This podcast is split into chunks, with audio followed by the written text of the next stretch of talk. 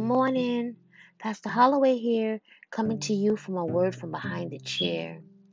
I pray all is well with you and your families. I, it's been a little while.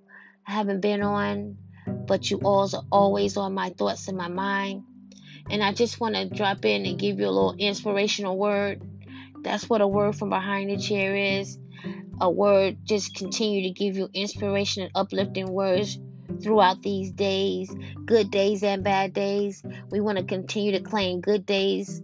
So I want to give you a word. There was a little message that I feel that was very good for us. It was Paul in the Bible. He gave a word, a message to Timothy, and you know, Paul wise advice advice to Timothy was just as timely as it is for us today. And he said, "Don't have anything to do with foolish and stupid arguments, because you know they only produce quarrels."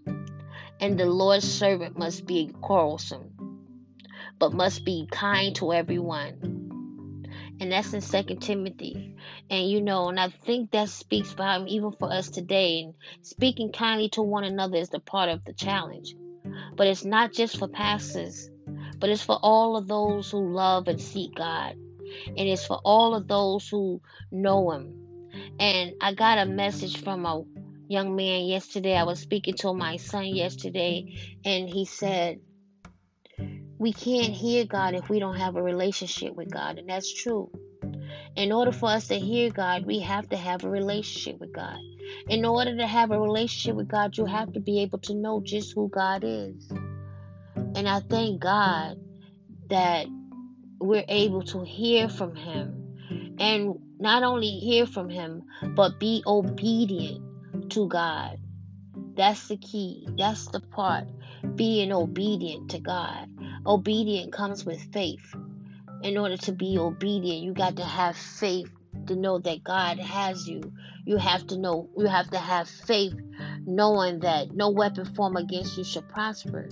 You have to have faith. And when you gain faith, you be obedient to God.